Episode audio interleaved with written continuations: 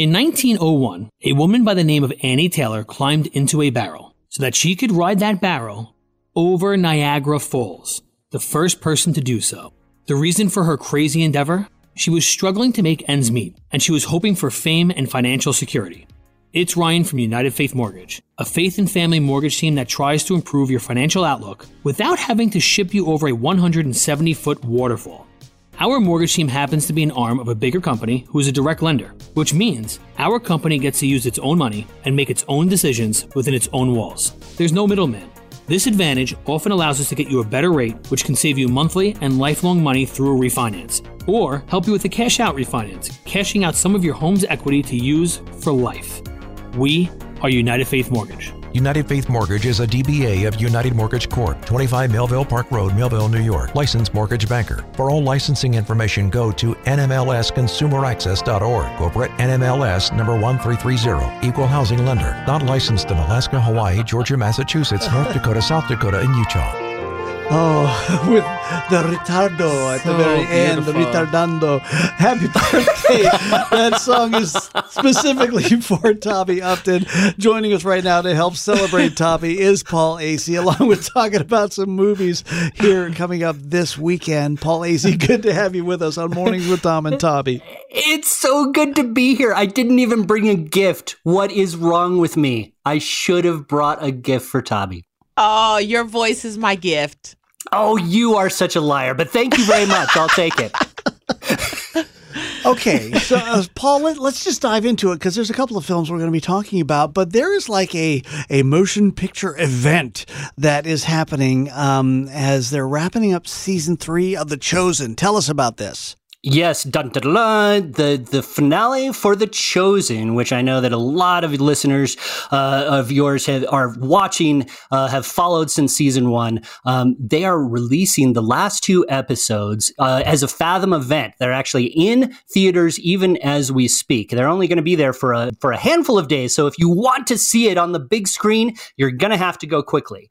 Uh, but it's uh, but it's uh, episode seven and eight of season three. You're going to be getting uh, the feeding of the 5,000. No spoiler warning for that. Uh, the walking on the water, Jesus walking on the water, and Peter trying to follow him. Um, you're also going to be hearing about the uh, the parable of the rich man and the great feast that he tries to throw that no one wants to come to. Uh, there's a lot going on in these two episodes, including uh, one of the disciples is dealing with a real tragedy in his own life, and he is wrestling with how God allowed it to happen to him when he is literally following Christ. So I think that that's a very, very deep, impactful theme that I think a lot of Christians wrestle with to this day. Mm, wow. Well, we know you can't go wrong by watching The Chosen. Yeah. Beautiful, um, beautiful uh, series there. So that's a great one. And then also there's something else coming up. Um, I'm going to go with 80 for Brady. you got it 80 for brady so let me let me just say right off the bat I have really disliked Tom Brady for pretty much all of his career. But this movie, he's just wins so much. Seven Super Bowls. He just retired. It was, I know it was a happy day for Tom. It was sort of a happy day for me as well. But, that, but that's beside the point. This is a really about four friends who love Tom Brady. Love, love, love Tom Brady. They have been his biggest fans for, for his entire career. They're all over 80 and they are really interested in going to see him play in a Super Bowl. Uh, it's it takes place in 2017, so they're going to see the Patriots play the Atlanta Falcons. If you're a football fan, you know that is a very very important Uh-huh. Super Bowl. They go down there. Uh, it's really about these women's journey to that Super Bowl and their experiences that they have while they're there. So it's a lot more about friendship than it is about football.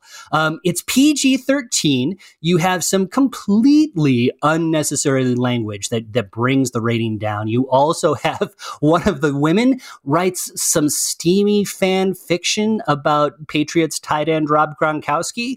Uh, you have some other sultry elements, I guess you could say, which which is why it's rated PG 13. But this is really a story about friendship. And it has some great messages about engaging in life together and enjoying the people around you, which I think is always a worthwhile message. Okay, no, Okay. that's good. You're hearing the voice of Paul Asay kind of walking us through some of the movies and media that are coming out this weekend. And there's one more. Uh, it's, is it an animated feature? The Amazing Maurice. What, what's that one about? The Amazing Maurice is actually about this talking cat who hangs out with a bunch of talking rats and a human. the human. yeah. So there you go. And they're going around to these towns swindling people. They have sort of this this thing where they go in. It takes place in sort of a medieval setting, right? And it's a magical world.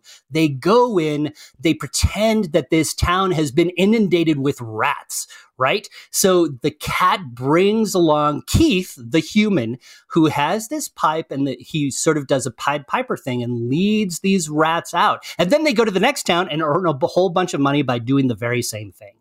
They hit one town that seems to already be dealing with a rat problem because all their food is disappearing. But when they go down into the sewers, there's no rats either. So what's going on? It hmm. is a mystery that these people have to solve. Well, these animals have to solve. uh, so that's sort of the setup. It's very creative. It has a lot to say about how stories are made and how important stories are to our lives. Um, and it doesn't have a lot of real content issues. It doesn't have any swearing. Uh, it, it can be kind of violent in a way uh, because the the rats are imperiled quite a bit. There are some jarring scenes, especially for younger people.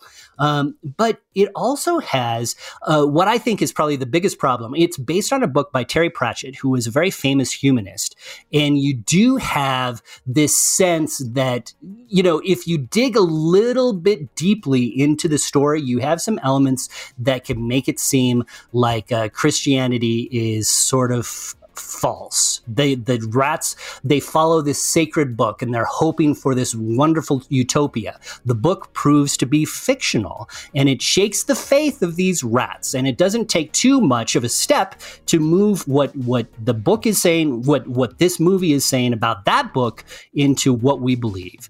Uh, you have one of the characters who says it's not the book that matters, it's what we do with it. Now as Christians, we know that the book is really really really important. It does matter. And so that's something that that as parents decide whether they want to take these kids to their this really creative movie, uh, that's something they might need to navigate along the way. Okay. Interesting. Yeah. yeah. Thank you so much for that because that's one of those things that seems to be assaulted is the truth of the, the Word of God, you know, and it comes in some different and subtle kinds of ways. Paul, thank you so much for just going through the media that's available for us this weekend here on Mornings with Tom and Tabby.